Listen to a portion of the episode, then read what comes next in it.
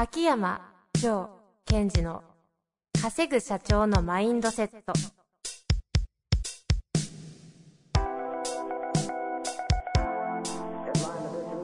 なぜ一流の経営者たちはぶつかる壁を次々と越えられるのか。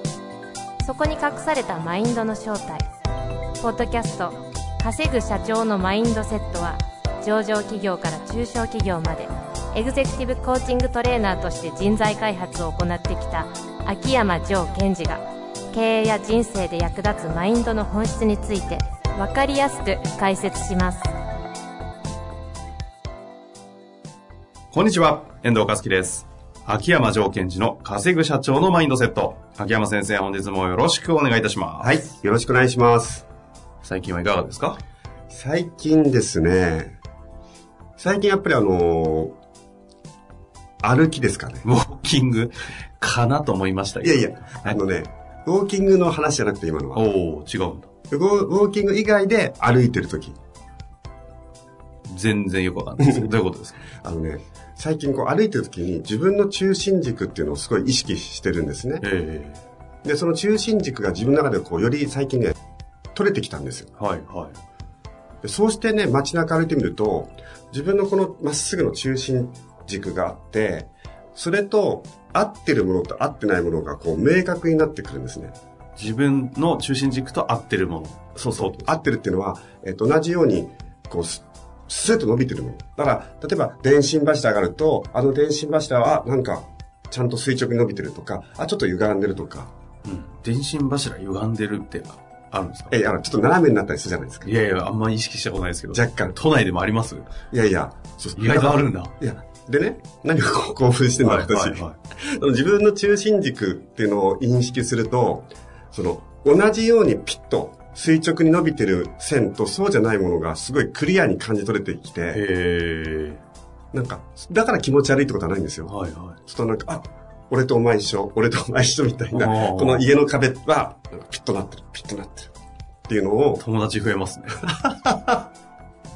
なんか最近その線と友達になってる。へえ、面白いですね。そういうもんですか？いや、でも、これ、すっごいですよそ。れはまっすぐなものを意識しようというよりも、自分がまっすぐになってるから気づけるんですか、あ、そうです、そうです。あ、すごいいいことえです。すごいじゃなくて、あの、よくわかんないから、わかんないだけですよ。でもそういうこと何の話してるんだろうみたいな。だから、何をまっすぐとして見てるかじゃなくて、はい自分の中でそのまっすぐの垂直の中心軸を感じてるので、同じようにそういうものとそうじゃないものを、うんと、見ようともなくても、感じ取れちゃう。へえ。なんか、今度写真、写メと撮っといてください。いろいろ。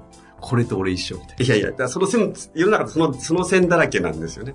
その線とその線じゃないものが分かれてるので、うーん。ぜひ、な謎の世界観でしたけども、皆さんもなんか、ちょっと試していただいて。ただ、いやいや自分がまっすぐなれないとできないですもんね。それ結構難しそうですね。そうですね。まあ難しい、うん、そうですね。まあそのために、ほら、あの、例の、あ、トレーナーです。そう、トレーナーの方とか、いろんなことをこう自分の中で、でなんか喋ってて大丈夫かな？え、何がですか？いや、なんか危ない人だよね。いや、まあそういう番組です。そういう番組です。大丈夫です。すいません。さあ、というわけで、今日のご質問いきたいと思います。はい。今日のご質問は、えー、小売業セールスの37歳の男性の方からご質問いただいております。いきます。えー、ジョーさん、遠藤さん、こんにちは。毎週楽しく拝聴させていただいております。ジョーさんは苦手な相手、好きでない相手との付き合い方も得意分野とするところだと思いますが、それでもジョーさんご本人が苦手、好きでないと感じる人はいらっしゃいますか？それはどういう性格の人でしょうか？その道のプロが対処はできても苦手、好きでないと感じる人はどういう性格なのか興味があります。いるのであれば教えてください。よろしくお願いいたします。面白いな、これ。お、悪口ですか？これはじゃあ。え、あいつ嫌いなんだよ、みたいな。あの、私ってたまに言われるんですよね。ジョーさんってあんまり嫌いな人いないでしょうとか。へえ、いますよね。しょっちゅう悪口言ってますもんね。嘘です。今のは嘘です。面白かった。で、た、確かにね、ええ確かにね、あの、今は、その、あんまり嫌いな人っていうのは、なんか、いなくはないけど、少ないというか、はいはい。うん。ただね、私昔相当嫌いな人だらけでした。うーん。どういうことですか？好き嫌いがはっきりしてるというよりは、嫌いな人が多かったと。へえ。え、それなどんな感じなんですか？ああもうあいつムカつくとかへえ、あいつなんでこんなこと言ってんのとか、はいはい。お前バカじゃないかとか。おー、いいっすね。いやいいですか？何ですかそれ。い いやいや、そういう状態いいじゃないですか。やーなんていうの、もうね、見るもの、触れるものが、こう、なんか刺さる感じの自うー分に。ん。何が起きているのかって話ですか？そう。ちなみに、その話行く、まあ、一個前に、うん。このご質問の方は、この質問をするのは、なんかこう、何なんですかね？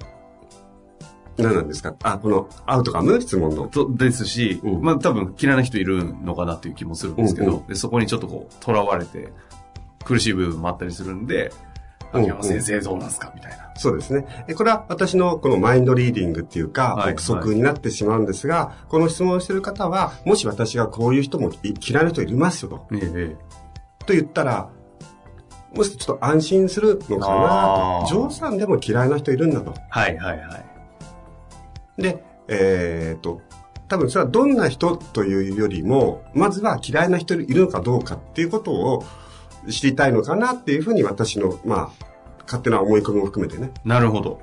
でなおかつ、じゃあいるとしたらどういう人ですか？うんうん。っていうところな気がしますね。はいはいはい。なるほどね。うんで、どうなんですか？えいるかどうか？うんもうそうですし。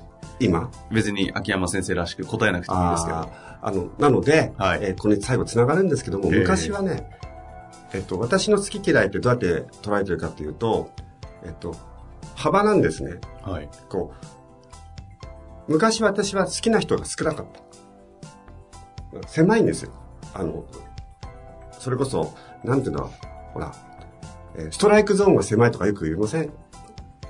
あの、例えば、それ、あの、恋愛の話だね。そうそう、恋愛の話の時に。あれと一緒で、人として好きか嫌いかっていうのストライクゾーンがちっちゃかったんですよ。ああ。で、それがだんだんだんだん広くなってきたんですよ。うんうんうん。で、B は、線になったってことですね。B 線になったってことですね。あ、違うんですね。なんでかって思ったんですけども、え結局、自分の中の好きな部分が増えてきたんですよ。で結局、好き嫌いってどうやって判断してるかっていうと、自分の中で思ってる自分の嫌いな部分があって、はい。それを持ってる人を見ると嫌なんですね。うんうんうん。ところが、まあ、だんだんだんだんいろんな経験を積む中で、私が自分に対してこういうとこあってもまあいいかなとか、うん。あこういうこともあるよね、みたいな。その自分の中で許せる場合、部分が増えてきたときに、ふと気づいたんですよ。なんか私、好きな人増えたな、みたいな。でそれがだんだんだんだん拡大していくと、あんまり嫌いな人っていうのがいなくなってくる。うんうんで、この方も、えーそういった意味では、うんと、自分が嫌い、自分のことを嫌いな部分はどこかなっていうのはちょっと見てほしいんですよ。うん。うんうんうん。相手の前にね。うんうんで、それも、それをまあ許していくっていうか、そういうとこあるよねって。でそれを今回私求めてきてると思うんですね。はい。はい。ジョーさんでもそういうとこあるでしょみたいな。で私の答えは、えーそういうとこも今も残ってます、正直。うんうん。ただ、昔に比べると、まあ、自分の嫌いなところが減ったかな、というのが今の感覚ですかね。けど残ってる時にそういう、うんこう、まあ、この文脈で言うなら好きじゃない相手が来た時に、どう、どう対峙するというか、どういうふうに扱うんですか？扱うって言っちゃいいですよ。あの私の場合、あの、言葉を使ってマインドを変えていくってことをよくやるので、はい。嫌いっていう言葉をまず使わないで、ええええええこれね苦手って言葉を使ってる。対応する苦手。あこの方も使ってくださってますね。そうですね。で苦手ってのはどういうことかというと、えっ、と、少しエネルギーが必要だったり、うん工夫が必要だったりするってことですよね。はいはいはい。苦手とかめんどくさいの原点は、それをやるのにエネルギーがたくさんかかるんですよ。うんうん。そういった意味では、嫌いっていう言葉を使うと、なんかこう、対応したくなくなっちゃうので、うんうん。あ、この人ちょっと苦手だなって言葉を使うようにはしてます。はいはいはそうすると苦手なので、少しこう、なんか頑張ろうじゃないけど、ちょっと気合入れていくかみたいな。む、なんか、ちゃんと向き合って克服しようじゃないけど、うん、こういうこうステートに変わる。そうです、ね。まあ言葉としてはそういうやつ使い方をすると。で、えっと、うんまあ、あとはその嫌いというとかに、背景はさっきついたよね、嫌いになれるパターンっていくつかあって、うん。一つは、さっき言ったように自分の嫌いなところを持っている、それを見せつけられるわけですよ。あとは、自分が我慢してるのに、それを我慢してない人も人は嫌う傾向がありますね。自分は本当はこれをやりたいのに、我慢してると。それを堂々とやってるうんうん。と嫌い。でも、無意識では、俺は我慢してるのになんでお前はそんなことできんの？っていうふうになってるので、はい。何を自分が我慢してるのかなっていうのも見ると、とっても面白い。うん。その時に、その、そういう人がいて、うん自分に問いかける時は、なんかどういう問いかけを自分にすると、こう、なんか向き合い始められるんですか？その苦手な人のはい時に。。はい。まず一つは、自分はさっき言ったように何を我慢してるんだろう。おお。もう一つは、えっと、自分が克服できたと思ってるのに、まだできてないと思ってる自分の嫌いな性格はどこだろう。うんうんそれを相手が私に見せつけてきてるので、っうん。うーん。ていうふうにはしてますかね。なるほどね。で、ちなみにあの別に私はその苦手な人はどういう人なのかを別にこう、あの、クローズにするっていうのはないので、はいはい。お伝えしておくと、お伝えするんですか？うんうん。お、えー、でーじゃん。えーっとね、名前言わないでくださいね。え みたいな。一つは、はい変わりたいんです秋山先生とか言いつつ、本当は変わりたいと思ってない人。ああ。まあ私は人を変化とか進化させる自分も含めて、それが好きなので、はい。それを前提にして人を見た場合、いやうんー変わりたいって言ってるけど変わりたくないんですよねって。はいはいはいはいはい。ってことは、うん一方で、自分もそういう部分があるかもしれない。と向き合うわけですか？あの、やる、やることとしては。そうですね。いや、確かにいます。でもどうやってわかるんですか？なんとなくわかる感じはわかるんですけど。で、何その、だって変わりたいと本人は言ってらっしゃってる中で、でも、いや、変わりたくないんでしょって思えるのは。えーだって、え変わりたいからどうしたらいいですかって聞かれたので、あこうしたらいいんじゃないですかって言うと、でもそれはその場合なんとかですよね。あ確かにそうかもしれない。じゃあこっちどうですか？いや、それはっていう時に、ああ会話したかったんだ、私はみたいな。あー、なるほどね。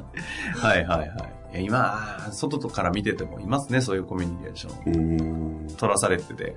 いや、山先生かわいそうみたいな。えそうすると、はいはい。あのーその方としては悪気ないんですよ。無意識分かってない。うんだから、私と会話をしたいっていうのが無意識のアウトカムとすると、その会話で成立しちゃってるのであ、あ、はいはいはい。本人が望むもの。そうですそうですんで、その場合は、えっと、私としては、えっと、それは望むことではないので、でもう一回本当に変わりたいか変わりたくないかっていう。で、変わりたいのにやり方がわからないとか、変わりたいのに怖いのでどうにかしたいですってなったらもう全然お手伝いできるわけですよ。はいはいはい。やり方がわかんない。変わる自信がない。でそれはプロに任せてくれればよくてうね。んうん。変わるという決定は本人しかできないですもんね。し、私、変わるという決定をさせたいわけでもないし。あはいはい。なるほどね。他は？わかんない。もう一つあるんですよなかったなかったらいいですよ。いや、あるんですよ。あるんですか？言わない方がいいですか？いや、どうなのかなって感じ。あ、ついに具体的な名前ですか？いやいやいや、違う違う違う。あのね、はい。ススピリチュアルうんうん。に生きてて、うんうん。なおかつスピリチュアルに生きてる人。おおその現実、スピリチュアルって別に私は好きでも嫌いでもなくて、まあそういう捉え方もあるなし、一部私もそれを使ってる。はいはい。ただ、それを使って現実をどう変化させていくかっていうふうにするのはいいんですけども、ん。あの、大丈夫かな？なんか、人は愛です。雑。はいはい。で、でそれは分かったと。私もそう思う。はい。で、えーあなたはどうするの？愛です。とか言って、うんその、その、リアルに落とし込もうとしない人は、会話になかなかなれない。ああ、まあ苦手って感じですか？そうそうそう。それは、あの、クライアントさんの話ではなくて、まあ、何かお仕事っぽいことをしてる人とか、うんうんうん。まあ苦手なんですね。うんそう、分かった。会話ができないので苦手。ああ、はいはいはい。まあ逆に言うとスキーが見えてきますよね。その、いろんな捉え方があるけども、その、スピリチュアルとか、そういう精神性も含めて、それを見た上で、現実とどう向き合おうという人が好き。ああ、なるほどね。いますよね。すげえ現実主義みたいな感じで、うわーって動いて、なんか授業とかやってると思ったら、なんでこれやったの？いや、風水みたいな。えみたいな。そこ風水いやいやそう雑だな、みたいなね。あ、いいんだよ、みたいな。誰かちょっとわかりそうな。そういう人とかね。うん。そういうのは好きなんですね。うん。あ、わかった。喋ってて。自分が嫌いな人をリソースにする方法は、改めてだけど、自分は何が好きかがわかる。まあ、というような話ですかね。今日はちょっと、あの、秋山先生の話も聞けて、ちょっとプチ美味しいみたいな 回になりましたが、まあ、ぜひね、この方も今日のお話を聞いて、はい。いろいろ向き合っていただいて、はい。自分、何でしたっけ？自分の嫌い。嫌いか自分の好きなものは何かとか、はいはい。自分が自分の中で嫌ってる部分は何かうん。っていうのを、まあちょっと嫌かもしれないけど、見てもらってもいいし、私も苦手な人、好きでない人はいますよと。ああ、いいですね。はい。というわけで、ぜひ向き合ってみてください。というわけで、秋山先生、ありがとうございました。ありがとうございました。本日の番組はいかがでしたか？番組では秋山城賢治への質問を受け付けております。ウェブ検索で秋山城と入力し、検索結果に出てくるオフィシャルウェブサイトにアクセス。その中のポッドキャストのバナーから質問フォームにご入力ください。また、オフィシャルウェブサイトでは無料メルマガも配信中です。ぜひ遊びに来てくださいね。